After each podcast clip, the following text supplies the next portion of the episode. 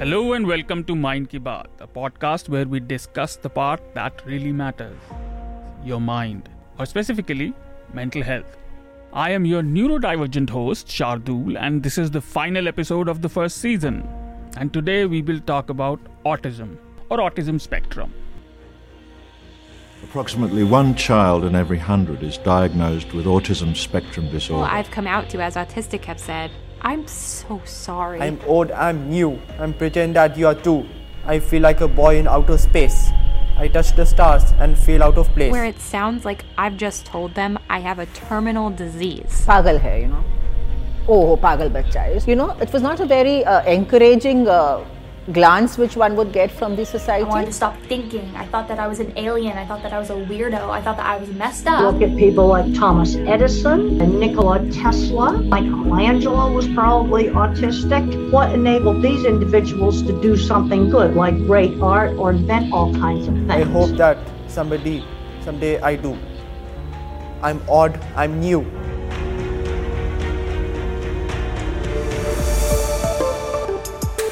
This is a Newslaundry podcast, and you're listening to Mind Ki Baat. To talk about autism, I have two guests with a long and exceptional list of achievements. So, our first guest in, is in the studio with us, uh, Merry Baruah. She's the founder and director of Action for Autism. She's also an activist and a specific needs educator who pioneered the autism movement in India. She's parent to Neeraj, and he is on autism spectrum and she has over two decades of experience in working with individuals on autism spectrum ranging from functionally significantly affected to the very able ones and sometimes the old curmudgeon ones like me she works with people to empower them trains professionals and parents advocates and lobbies for the rights of people with asd so, autism and ASD are interchangeable terms, so please be mindful. If I say ASD or autism, they mean the same thing. She also writes, uh, sensitizes, and counsels people. She also started the first specialist school for autism, helped start the first training for teachers, and has conducted workshops all over the world. The organization she founded, Action for Autism, works with, but not limited to, individuals with social and communication challenges and she has received national and international recognition for her work. So, with that, welcome to News Laundry, Merry. Thank you. And our second guest is Anindita Kundu. They are a queer neurodivergent psychotherapist who have ADHD and are on the spectrum. Incidentally, I think this is the second episode where all the people on the podcast are related to the issue we are discussing. This happened with ADHD also. So, Anindita is a certified trauma therapist from the Trauma Research Foundation in Boston, Massachusetts, a certified integral somatic therapist from the Embody Lab in US, and a certified queer affirmative psychotherapist. Anindita works largely with people who navigate various forms of uh, systemic oppression based on gender, sexuality, and political or social justice. People with trauma, disabilities, neurodivergence, and chronic pain. And when not working, Anindita likes to spend time with dogs. So, Anindita, can I say that dogs are your special interest? Oh yeah, to- yeah, totally. they they are a very integral part of my life. So yeah. So, uh, uh, for the listeners, almost every neurodivergent person, and especially people on autism spectrum, have one or more special interest which they are crazy about, but generally are not professionals of. It's a strange thing, but if you learn about us, you'll find out. Before we begin our conversation, here are a few things you should know about autism.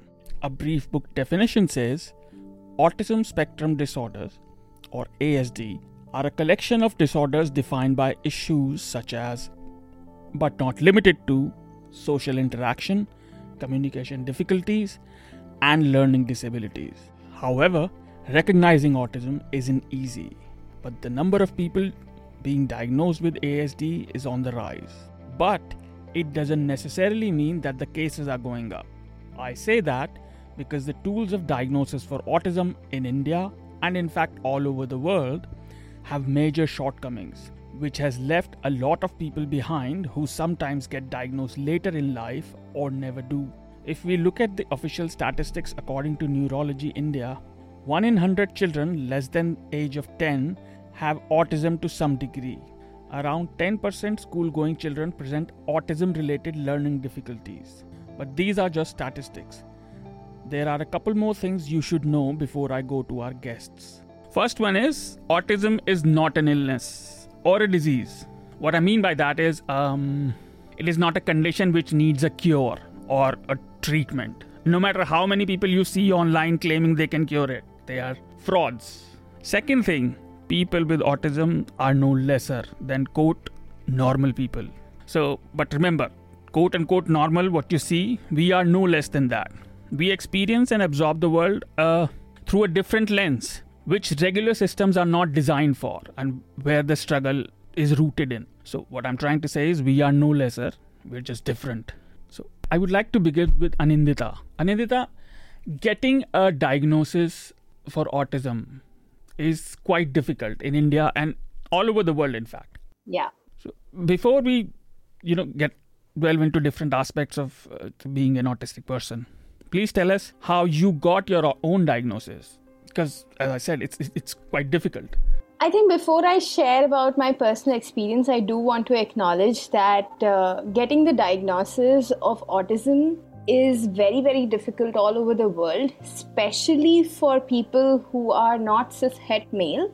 I do want to acknowledge that because the diagnostic criteria, they don't have the varied experiences that people have on the spectrum. Mm-hmm. So when we don't see that, we are we are only checking a list and that generally takes away from the human experiences that all autistic people have which are varied in nature Hmm. and which is why we don't get our diagnosis in time which is why we don't get our diagnosis when we were younger and i am an adult who got diagnosed with autism i got my diagnosis when i was 30 with the social difficulties trying to fit in quote unquote fit in but the, the, the part that kept coming up even after my diagnosis the part that kept missing was there's this understanding that autistic people are not empathetic Right. I would keep hearing, but you are so empathetic. How are you autistic?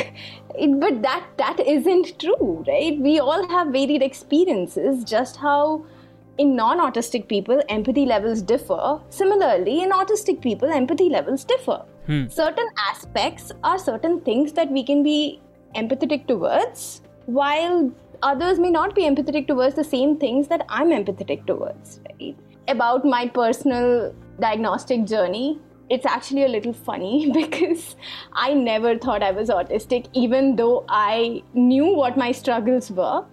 And even though I am a psychotherapist, I never thought I was autistic because of the diagnostic criteria that we are taught. Hmm. And that book, DSM, it really, really fails you when it comes to autism diagnosis. So it started with uh, me thinking that my partner is probably on the spectrum, cis het man. so I kept telling him that, oh, you know, I think we should go for a diagnosis. And he was struggling very, uh, my struggles were more internal, hmm, hmm. and he was struggling very overtly. Hmm. It's so he was also like, yeah, yeah, definitely we can look into a diagnosis and all of that. And very bad representation of autism, but there is this TV show called Atypical. I was watching that TV show. Not an not a good uh, representation, but I told him that hey, you know, I think this this person is a lot like you, and he started watching it, and he's like, more than me, he, he feels a lot like you. I was like, okay, I never thought of it, even though that was very relatable for me. That part of uh, the, the, the idea that I could be autistic, that was just taken a back seat. I never allowed myself to think on those lines. Mm. And then we were like, okay, fine. I was sitting, I, that time I was working in a school, and I was sitting with a teenager who is autistic and has ADHD. And I was talking to him about his experiences. And in that moment, I felt he was speaking my mind. All his struggles, all his experiences, everything was so familiar for me that I came back and I told my partner that, hey, listen, I think if you want to go for the diagnosis, I would also like to just get it done. Like it was a casual thing, right? We never still for me to believe and accept that, oh, you know, I could be on the spectrum was not something that took a very, uh, like, it didn't take a significant space in my head, head in my headspace, Yeah. right? So I when we started with the diagnosis and my partner was like why do you want to get diagnosed and, i was like uh, we'll just test it out if it's true or not that's what i said that we'll just test it out if it's true or not and when we went for the diagnosis with dr nidhi in action for autism because we had uh, my experience with dr nidhi was so holistic so I do want to put that out there that my experience with Action for Autism and my experience for with uh, Dr. Nidhi was very holistic. She took her time to sift through the amount of trauma that I had undergone and what parts of me were masking and what weren't. Funnily, it came out that I'm autistic and my partner has ADHD. he, he he has social difficulties, but uh, it came out that I I am autistic and uh, i think for me that even after the diagnosis to come to terms with that idea that i have an identity which even now there are moments that i think that am i really autistic? Is it true? Like listen to all the uh, all the spaces and all the articles that you read and all the books that you read and all the spaces where there are there's autistic representation it doesn't feel like me. And then I'm like, then I go back to all the struggles and all that is written in my report and all the things that I could speak of. Mhm. So yeah, like that was my diagnostic journey. It wasn't easy, but it happened when I was I was 30, and I think getting that diagnosis was like the missing part of the puzzle for me because I wasn't able to figure out what is it, what is it that that I'm not able to point my finger at. So, uh, before I ask Merry to pitch in, two things I want to mention. Anindita mentioned like people when they get diagnosis of autism, they almost always feel like there was something missing in their identity and they finally found it. So this is common. What is not common is what she mentioned earlier, the social confusion. This social confusion is almost always part of an autistic experience, but everybody would have it in a different manner. Like some people would would let me be honest. I w- I am never able to tell if I am being perceived well or not. So you're Mhm. always apologetic, but some people almost always are sure of it, and but st- are still on the spectrum.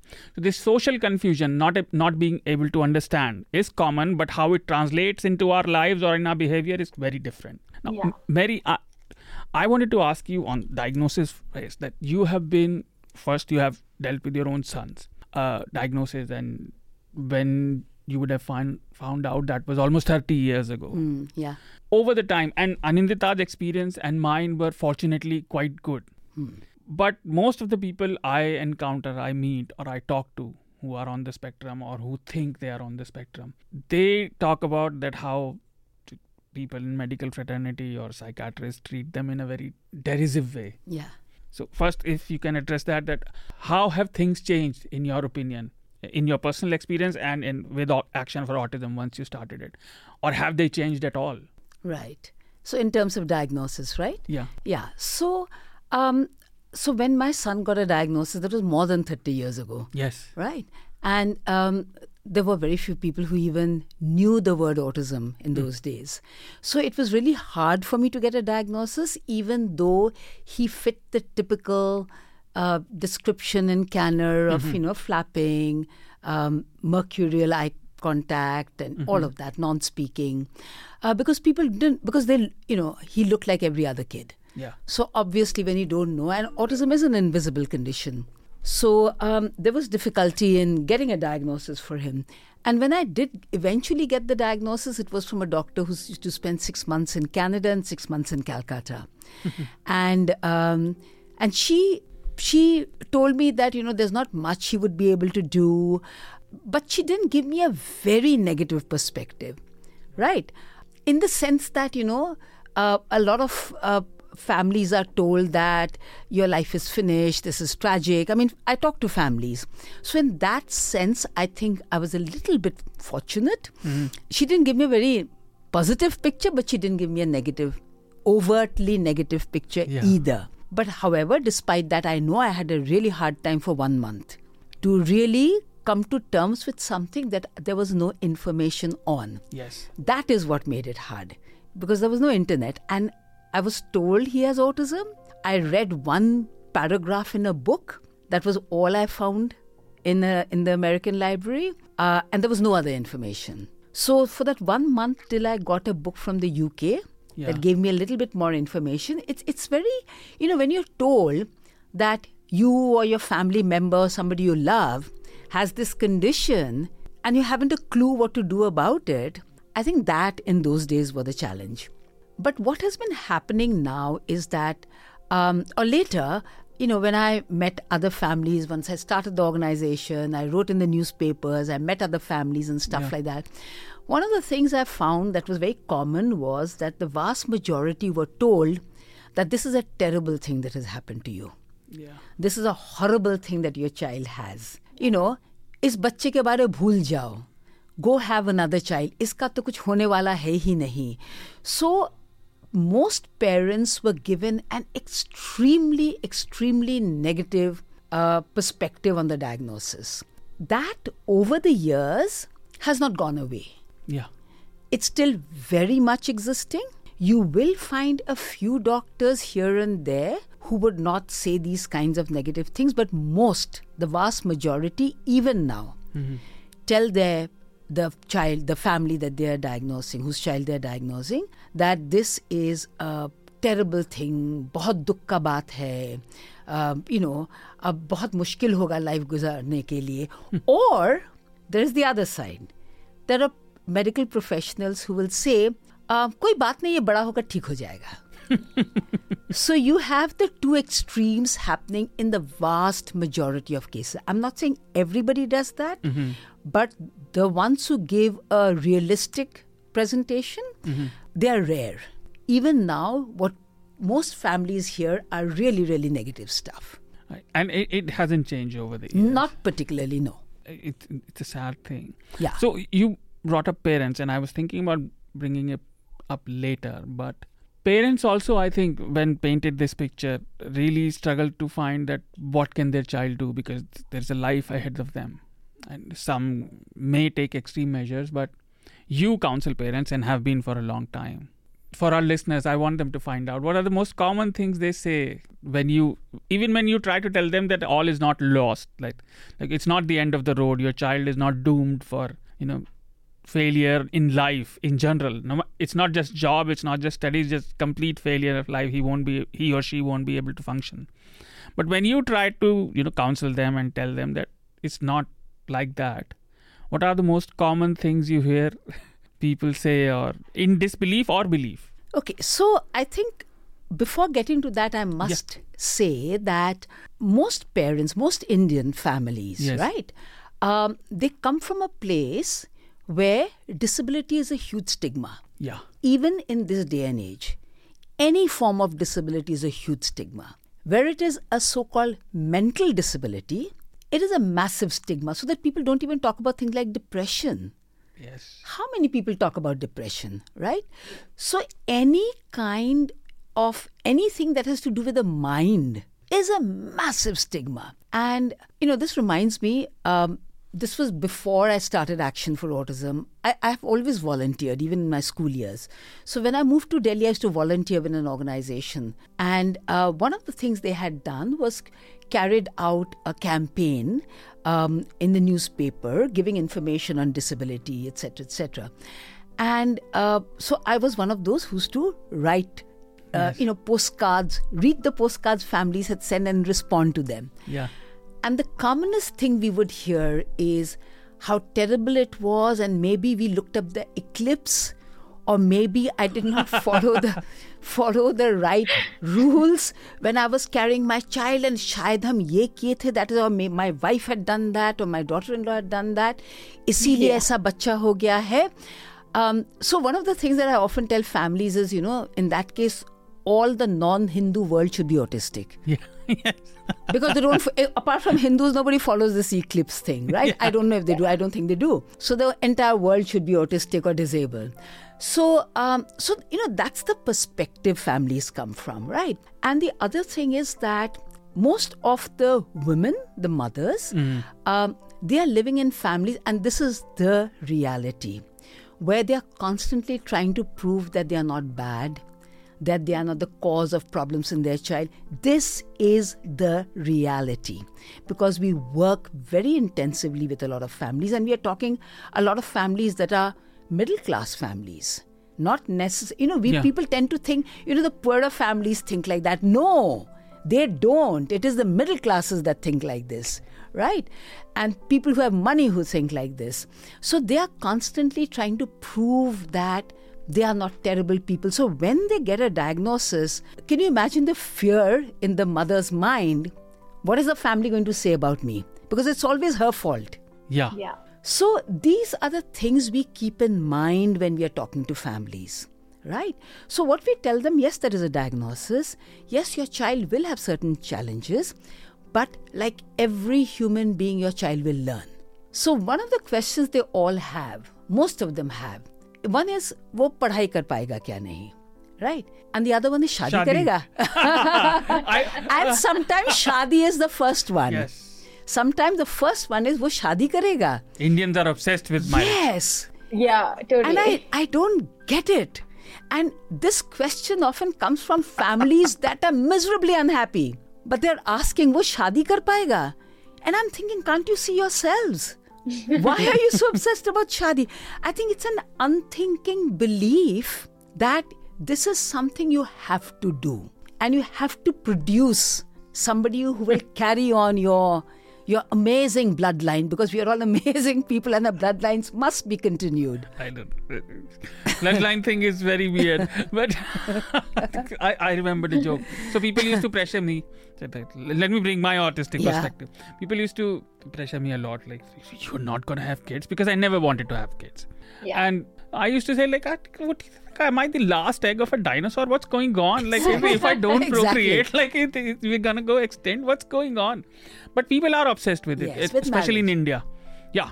The, the belief I think is like marriage sort of culminates into family and negation of responsibility for parents and there are so many things. But there is one other aspect. There is often the belief, It and this is a very it. yes, it's there's a very common belief that marriage will fix it and this is a this is a thing that has continued for for you know forever even in earlier times you you know about people who had challenges and the family said ye shadi karwa do theek ho jayega i have yeah. a belief in it but yeah. I, I don't know how let me just say it I think people are so caged in India gender wise. Yeah, yeah. That they think sex would fix it. Huh. yeah. They think, and, and, and there is no other way to have sex. he, he or That's the she'll be way. happy, Yeah. so happy that everything would be fixed. will be okay. I just today I was having a conversation with a client of mine and I was like, you can't love away mental health conditions. Yeah. so don't expect love to fix everything. That's not how it works. Relationships don't fix everything. So, I, So yeah, I mean, I, I totally agree that there's this.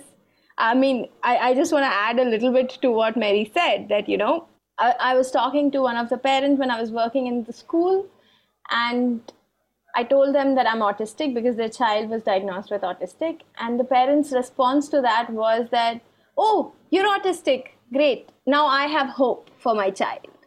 And I was like, okay, not all autistic people are the same. So I had to actually sit with them and talk about it and how we, when we see somebody who's autistic and they may be masking, we Yes. automatically believe that there is hope or not hope for the child. While we don't let them have the space for to to explore who they are in their own ways. yes. It's that that becomes a very integral part. So you brought up masking, so let's let's discuss that because that is also one of the important thing people should know about. As a therapist, when you go about talking to, for a want of a better word, I want to say patients, Okay, Right. clients. clients, yes. So when you talk to your clients, one, if they are on a spectrum or are looking for a diagnosis for ASD, autism, what are their concerns because merry, merry told us about what parents concerns are more or less or the questions they put up but if let's say even even though a family is supportive like let's put aside the family for a minute what are people's concerns who may or may not have. Let's say they have it they suspect they have it. What are their concerns? What do they tell you? And of course masking is a part of it so. So i primarily work with a lot of adults Mhm. who are late diagnosed with autism. And uh, i think a very big part of it is the first step to any of those conversations is there's a lot of th- there are a lot of conversations in the therapeutic setup to help them understand what autism is. Mm-hmm. To break that stigma. Because the moment even if somebody is suspecting the moment you start speaking about autism or if i suspect a client is autistic and i start speaking about autism there's an immediate resistance to it. It is telling of how we view autism in our society. The moment that conversation comes up there's already a resistance and where does that resistance come in from that resistance primarily comes in from what we have seen about autism, heard about autism, witnessed other people with autism. Bollywood. Right? Bollywood, exactly, right? Bollywood is a big part of it. Media is a big part of it, right? How we, how autism is represented. The next part, even if somebody is uh, already comes into the sessions with an idea that they think they're autistic, mm-hmm. there is such a huge stigma around diagnosis of autism. How do you like merry said that the way we view disability how do i tell my how do i tell my workplace that i need need accommodations? Will they keep me in the job? Will they not keep me in the job? Because that's a very real fear of a lot of people if i tell my workplace that i'm autistic or i got diagnosed with autism i know people who have been laid off maybe not immediately but a few months later with some random reason. I know people who get rejected in job interviews because they have to declare that they are disabled. Yeah. yes.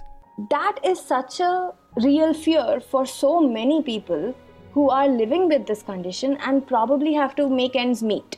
Yeah and who don't always come from the privilege right that's a very big aspect the next thing i if i tell my friends my family, my when I'm going on a date, how do I tell them that I'm autistic? Because they will have like the first thing that most people, most adults who have learned how to mask their autistic traits, who have learned how to hide their autistic traits and fit in, the first thing that we hear is, oh, you don't look autistic. Yeah. How do you then have these conversations in social settings? yeah Because uh, uh, when you even in our groups like on whatsapp we have so many like uh, yeah. anindita and me are common when there is someone new or there is a parent and you mention that you or a child have autism the the picture which comes into their head by default Yeah. is sort of a down syndrome one Mm. Whi- which is a completely different condition like it's not we're not deriding that thing but like, it's, it's a very different thing so please go on you, Uh, you well, wanted I was to say just something going to say that uh, for a lot of people, being autistic means that you flap your hands, Yes. you avoid Yeah. eye gaze. You know, the very, that one s- end of the spectrum kind yes of. yes And therefore, when they see somebody like you or Anindita, oh, they are cured.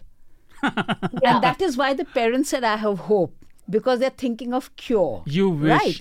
Yeah. And, and the fact that you all are masking and trying to, you know, uh, try to fit it, trying to fit into the neurotypical world is something that doesn't occur to them because they're thinking that you got cured and the the whole uh, idea of autism is all about this one kind of Yes. individual Yeah, the, the, the end of the spectrum which needs a lot of support, Support, to function. yes. yes. But it's not Yeah. the whole one, and uh, Yes. not even the half of it. not even the Like half the- of it yeah So carrying over from Anindita, it, it popped into my head. She talked about the clients who, you know, like like I said, Hmm. who wanted to get diagnosed or suspect they are on the spectrum, and they are more worried about their social setting and workplace. Action for Autism, you work with children, Hmm. and I think, and we have discussed it earlier Right. also. Parents and their more concern is about learning and education. Right. And I believe, at least I assume, when you counsel them and when you try to teach them because let me say this for our listeners before merry brings it up. People with autism learn like uh, merry mentioned earlier but we don't learn in the conventional manner as we taught as we are taught in school. And the most simplest example i have been giving for a while now is the alphabets if let's Yeah. say a normal person learns from in a sequential manner a b c d and till z a autistic child may not learn that way. They might jump between the letters. When eventually they will learn they may take a bit more time or less time. Or they may not learn the al- so-called learn the alphabet at all, but be able to read. yes. So in your conventional definition they will not fit into learning. But whenever they do you'll find that they are more apt with it Hmm. once they learn with it so they they absorb the knowledge but in a different manner so my question to you was what are the significant most significant or the primary concerns children have or the problems children face in learning because our systems like you Are brought not- up Yeah. are not designed for them Right, right. Yes. So, like you said, we also work with children. Yeah. And the thing is that, like you said, a lot of children, there, there are autistic people who learn in in the way that neurotypical people do, in a very similar way. But there's a whole population who do not learn that way. Yeah. And um, and amongst them, there are people who um, have a lot of difficulty in generalizing their learning. So they have learned something, but they're not able to apply it across the board, right? So they may have learned how to read words, but they're not able to find meaning and context in in passages that they're reading. Yeah. So the teaching has to be, in fact, I was talking about that today itself at the National Trust, that the teaching has to be very uh, experiential. Because Yeah. when you make it experiential, everybody learns. Your blind student will learn, your autistic student will learn, and the neurotypical will learn better. Yeah. Right? But that is not what happens in our schools, right? We have the NEP which talks about the same thing again. And I am, and maybe I shouldn't be saying it, but I'm a 100% certain nothing is going to come of it. because we have the NEP, it says what should be, but it doesn't say how. So it's a fancy document that will never get implemented, like all our documents. for our Yeah. listeners nep is national education policy Yes. So that's the thing. Na? We are not teaching our children in the way they can learn. yes We are teaching the way we want to teach. And you learn, great. You don't learn, don't. This is what you have to learn not how Yeah, to learn yeah, it. yeah. so i'll give i'll give a personal example. Hmm. Whenever i'm encountering a new situation or a subject people sort of figure out on the way and people tell you like you'll figure out on the hmm, way. Hmm. i personally need to know all the things before i'm able to answer even a basic question. And i have had arguments with my with abhinandan. People with on newslaundry would understand. The, the, why can't you answer a simple question until i un, until unless i know all the things related to this situation i don't know what you're hmm, asking Exactly. Hmm. Hmm. maybe the answer is somewhere where i don't know This is what we tell our, our colleagues who work with us. Yeah. That, you know, when you're, say, say when we, are, we work in employment as well, we put autistic people in the workplace. yeah uh, we have to tell the the company that we're putting them in that you have to speak to them very clearly. Don't don't expect them to you know just assume you know that oh this is what you meant. figure out. Figure out things. you know you have to give the context. Yeah. Because they'll have difficulty in getting that context. And that is something that often does not happen. People presume see even in schools Yeah. when i'm teaching i have to give the context. I have to keep it clear. And you know the neurotypical world doesn't do that. And that is where the challenge comes. Yeah, I can relate so much to what Shardool said that, you know, I'm somebody, I think we were having this conversation in the evening that I'm somebody I need to know the entire context Yes. before I can even frame an opinion about it. yes Right? And I think what Merry said is so important, right? Like we all learn differently, irrespective of neurotypical people, irrespective of uh, uh, neurodivergent folks, right? We all learn differently, and our schooling system. I don't know what they are following. it doesn't work for anybody. I didn't learn anything in school or college. I, I was resonating so much to what Merry said that we all learn differently, and if there is experiential learning, I'm somebody who needs visual cues. I'm somebody who needs experiential, like, you know, more kinesthetic things around me to learn. yeah And none of that would happen in schools. None of that would happen. So it it I, I know so many autistic kids and people who have like adults who have struggled so much through the education system and it often uh, makes me think that is it us who are struggling or is it the system that is so skewed that we end up invariably struggling you know i have to share uh, when i was in class i think 5 6 i used to consistently fail math mm-hmm. and mm-hmm. then suddenly we got a new teacher and i topped math mm-hmm. wow Right. At that time, I did not understand what, what happened. I am jealous. Now, now I understand. Right. What, what was happening and you know the thing you know you you made a very important point anindita the fact that you need visuals right this is something most autistic people benefit from yes and because individuals with autism don't look that they are having a challenge yeah right whether you're masking or not you don't look. Like you do there's nothing physical yeah. that you can see that says a person has a disability. There is huge huge huge resistance to providing the accommodations that autistic people need. This is a point that we make repeatedly.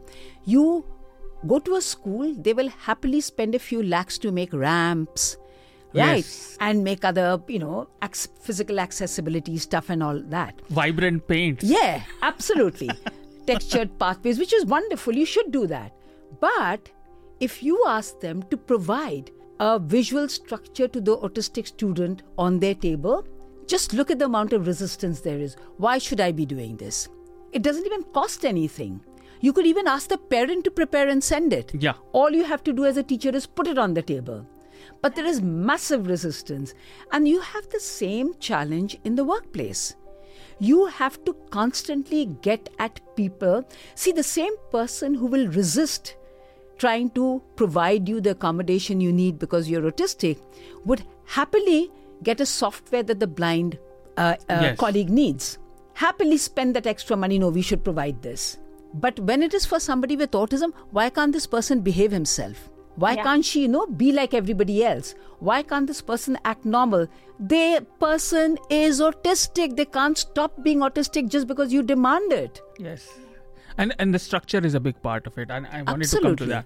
So one of the most common arguments I have is the let me know when are my offs. Yeah. I cannot work without them. I don't want them, I need them. And if I work on an off, I will not be able to compensate. But people in workplaces don't really understand that because Yeah, one yeah. because their minds don't work that way. I, I don't blame people on individual basis. But our organizations are structured in a way at least in my assumption and that's my question is related to next one. To you merry. People with autism need su- structure structure that supports them. And you and your organization also as you said place people at workplaces. Have you seen a change in attitude? Uh, um, i mean there would be some because hmm, you are hmm, able to hmm. place people. But how do i frame this question? Even when an organization is you know able to accept a, a person on the spectrum in their jobs how much is the scale of that you know in corporate space or in institutional spaces?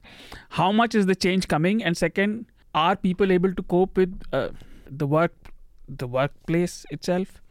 Because i remember one person i forgot the name uh, when we had our summit who used to work at the hotel and they said that uh, to work with him the the one who plays music i i'm so sorry i forgot his name Plays music. Advitya. yes i think so Huh? so they remember that they have to praise him every day otherwise he'll get insecure and will not be able to play piano in the hotel my point is how amenable are organizations to people with autism and even when they are are people with autism able to work there consistently Autistic people can work at jobs that fit their interests and their abilities just like everybody else. yeah So the important thing is to when we are looking for placements, looking at stuff that would appeal to the person that is of their interest. Of course, many of us sometimes work at jobs that we don't really like because we have to earn money. Right? That is there. And there are some autistic people who that do that as well. Right?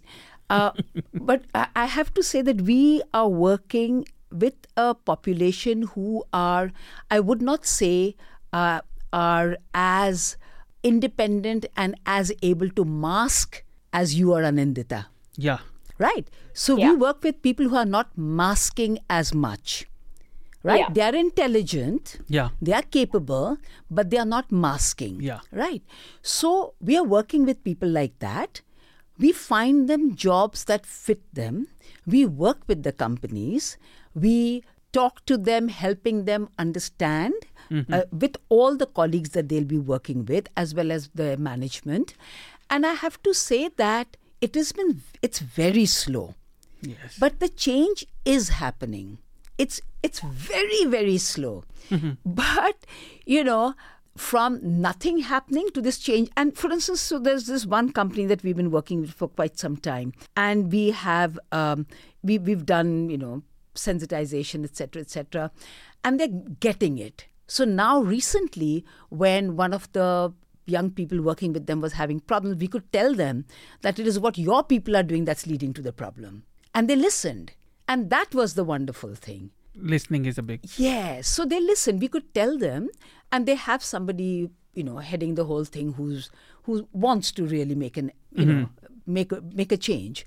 So they listened. So you know, for us, that was very exciting that people are listening. So change is slow, but it is happening, mm-hmm. and of course, it'll take time. And and the main reason why it'll take time is because also there are people who are not masking, and even though there are people who are not masking, there is always this thing कि ये तो just शैतानी करता है ये तो बात नहीं सुनने मांगता है he can do Yes. everything he just isn't doing it so we have to constantly tell them their minds are different their brains are differently wired Yeah. ये जानबूझ के नहीं कर रहा है इसका सोच अलग है इसका समझ अलग है and you have to understand that you don't have to say that about somebody who's say on a wheelchair Yes. or somebody who's hearing impaired because people get it.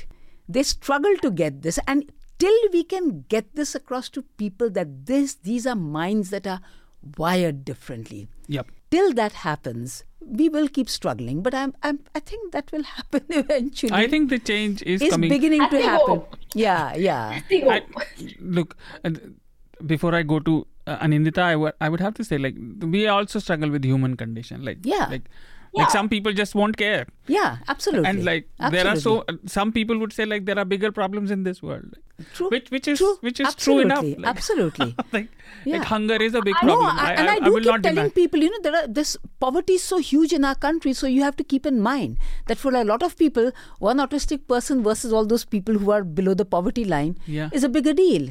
Yeah. So we have to find that balance. You work in autism field overseas too, right? Ah, right. So are people in India especially averse to the autistic being? People with autism, or is it all over the world, or th- there are degrees to it? I mean, there would be, but I'm trying to understand that is it our people who are so averse to this, to ex- even accepting that we exist and we can exist, we just need our space, or it's all over the world? I would say that there are many countries in the world where there is much greater acceptance than we have. Mm-hmm. Mm-hmm. Um, in much of Western Europe, I would say, in parts of the US, I would say, I wouldn't say everywhere, but much of the US. There are parts of US that are terrible, of course. It's a large country. Alabama, yeah. Uh, yeah. And and then there are you know many countries say in in other you know developing countries there are Yeah. there are challenges but you know I think there is a uh, in our country one of the difficulties I I feel you know is that and from my experience I'm not a young person I'm I'm pretty old so I've lived a long time so we really have a lot of difficulty in accepting anyone who's different. That's a, really a part of our culture, and let's be honest about Yeah. it. I mean, I grew up in a school that constantly talked about the beauty of unity and diversity. it was dinned into our heads from the time I, you know, I was little. But you know, once I was older, I realized that there is so much reluctance to accept anyone who's different. I mean, I, I've seen people, you know, this this young lady who got kicked out of Oxford, not Oxford, who was the elected to the Oxford Student Union and got Yeah, kicked recently out, it- it and last year, news. and Yeah. claimed it was because she was a Hindu, which is a load of rubbish. it is because she called Mal- Malays ching-changs, Oh, and she said terrible things about people in the Holocaust. That is the reason why she was kicked out And this thing of saying Ching Chang, she's an educated person whose parents had the money to send her to Oxford. Yes. Right. And in India, even now, you will have people who will say things about people. And I'm, you know, like part from Assam and the whole Northeast. Yes. You Yeah. will have people making all kinds of comments. You will have people saying, itna kala hai to somebody from the South Yes. as if we are, you know, spotlessly white. All, all, you know, Caucasian people see us as brown people. but amongst us, we have many shades. Yes. And we are constantly trying to get one shade lighter and looking down at the ones who are darker. Yes. Yeah. We look down at people who are from a depressed class, caste, Yeah. right? We will not touch or eat from them. So I know people who, in Delhi, educated people, who will not eat from the same plate as somebody who they suspect is a Dalit. Yeah. Yeah. Yeah. So I'm you so know, glad that you brought it up. yeah. So we are a, a highly discriminatory people, despite all the beautiful things we say. Yeah. So somebody who's so different, right? Who, you know, is is who who understands the world differently, who looks different, and a lot of autistic people look like because they're flapping and stuff Yeah. like that. They will look, people with Down syndrome. They will laugh at them. Yeah. They laugh at people who are, have cerebral palsy and have spasticity. Yeah. They actually laugh at them, right? They make fun of them. So that's the kind of country we are. So, you know, and I know there are other countries that do a lot of things. Yeah. But I, I find it sad that we are a country who have moved up the developmental scale, Yes. but this we have carried with us even now. Indian people are quite resistant to any change. Any change. And diverse, we cannot accept diversity. Yeah. We see anybody who's different, we will judge. Yeah. You That's talk about skin color and all the people. Yeah. People would object to your style of mustache and beard. Why do you have a beard? Why? I, I I don't know, but people do say that. Ah. Why do you have a beard? Shave, or why are you wearing a let's say a baggy cloth? Dress properly. Yeah. But Okay. th- this is our Yeah, country. yeah, yeah. I wanted to know if other countries are like that, but yeah, the more or less, Yeah. More or less they are like people are Huh, people. there are a few countries that are like this. There are countries that are a bit like us. Mhm. But there are lots of other countries that are very inclusive. Before we leave, and I'll ask Anindita a couple of questions because I know you have to go. Anything you want to tell our listeners uh, with respect to people on the spectrum? That if they encounter one, if they have one in a family, if they find out they or their child or their brother, sister, anyone, what are the couple of things they should have in mind? One, they're people just like everybody else. Yeah. Just be understanding, open, just the way you would be understanding with somebody who, you know, has any other kind of a disability, right? Uh, just because you cannot see the disability does not make them a bad person when they do the things that they do. Yeah. So, and understand that, you know, just like you have a good life, they have a right to a good life as well. They have a right to everything that any citizen of India does. So that's something we have to keep in mind because that is something that people often feel. Um, in fact, I have to mention this today. I was on an interview panel today, mm-hmm. and there was somebody, one of the people we interviewed is somebody who works with disability. Mm-hmm. And he said, Ye to uh, mask ki tarah hai, like a piece of flesh. Yeah. Iska to koi feeling nahi hota hai. Isko to kuch samajh nahi. He's talking about people with disabilities. Yeah change that. ये मास नहीं है ये इंसान है That is all I would tell people. Because the minute we look at other people as insan, we can change our, the way we are. Yep. So, Anindita. I want to add something. Yeah, yeah, yeah please, you go please do, please do. I think there are two things that really, really, I, I wanted to, I mean, I, I really wanted to, I'm glad that Merry brought up the part where we were talking about othering as a Yes. society. Yes. Yes.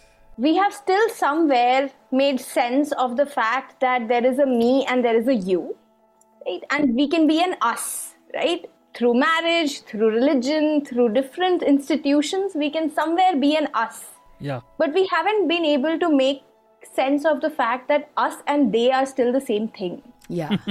yeah. i am us and there is another person who may not be the of be following the same institution in some way but they are still the same people like we are all people and that's the part like i think when we start looking at that, right, we will also build our own space that is more inclusive of other people's experiences. Yeah. It, whether it be caste, religion, whether it be your, uh, whether it be neurotypicality, neurodivergence, mental health conditions, disabilities, these are all othering, right? We are always like, oh, मेरे जैसा नहीं है तो I don't need to think about it I don't need feel anything about it the other aspect right that really really shardool you asked about inclusion at work right? Yeah. I feel like one of the things that at least uh, from the bigger organization perspective and the clients that i work on one on one dei often ends up being a marketing gimmick on, on the oh, website. oh yes. Oh yes. I can Absolutely. tell you that we Absolutely. have dei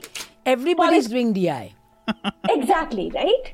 It and the kind of things that I see on LinkedIn that people who are running these DI programs are talking about, like get over your disability, they have become better with the DI inclusion. And I'm like, where are, like, how is this inclusion if we are expecting the person to get over their disability in some way?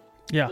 With autism, particularly, I think one of the things that is hardest for people to wrap their heads around is that our support needs are also on a spectrum. Right. Yes. Absolutely. Very well said. While autism is different for different people, somebody who may show up as a as low support need may need very high support at a with light sensitivities and they are not able to make sense of it that how are how am i going to provide you this support and someone else some other support right, that they need Yeah. so, which is where I feel like DI is really lacking because we are using it as a marketing gimmick rather than actually understanding what disabled folks need, especially the ones living with invisible disabilities. Yep. And one thing which has come up again and again in our conversations is masking. Masking is a tool for autistic people like me and Anindita. What we do is we learn to fit in with neurotypicals, with quote unquote normal people, so that we can hide we are autistic or we have disabilities Yeah. Like one example of that I can give is I'm not somebody who generally smiles. But in social situations, I have a very particular smile that I will flaunt. That's masking. I'm actually not somebody who will smile otherwise. So, like that, that's how we figure out certain things that may make us, may make us, and I'm using air quotes, palatable to the rest of the world Yeah. in some ways. Yeah. Because if you're not masking, then very often you get discriminated against. Yes. You, That's the problem. Yeah. Yeah. It provides a sense of safety, right? That, okay, I'm not going to be othered in this space or I'm not going to be left out. Thank you for the conversation, Anindita, Merry. Thank you for coming and hope to meet you guys soon. Thank See ya. you. This See ya. was this Thank was you so much. Thank you so much. Yeah. Let me just admit, this conversation was not able to get to all aspects of an autistic life. The time simply wasn't enough. Like the concept of information dump. When you talk to an autistic person, most people find it strange, but that's how autistic people show they care. But I hope this episode was able to give a window into an autistic mind and help you understand. We want to thank Shobita, Abhishek, Preeti, Shamona, Priyankar, Maninder, Tehseen Chetri, and Aarti for their letters. And I assure you, your feedback has been noted. I will personally respond to all of you via mail. As always, you'll find the links to some avenues for help below the show notes. We'll be back with the second season of Mind Ki Baat with many other aspects of mental health and well being. Till then, if you need help, reach out to someone you know and trust. If you are hesitant to talk to someone in your life, then you can contact the sources we have left in show notes. And remember, we are here for you. If you like the content we make, then subscribe to Newslaundry and pay to keep news free. This podcast was supported by Google News Initiatives News Equity Fund. Newslaundry is possible because of our paying subscribers. We don't run corporate or government ads. You too can be part of changing the news model. Go to newslaundry.com/subscription. Be a part of the community that pays to keep news independent. For the smoothest newslaundry experience, download our app. Watch our shows, listen to our podcasts, read our reports. Stay informed. Pay for news, protect democracy, save the world.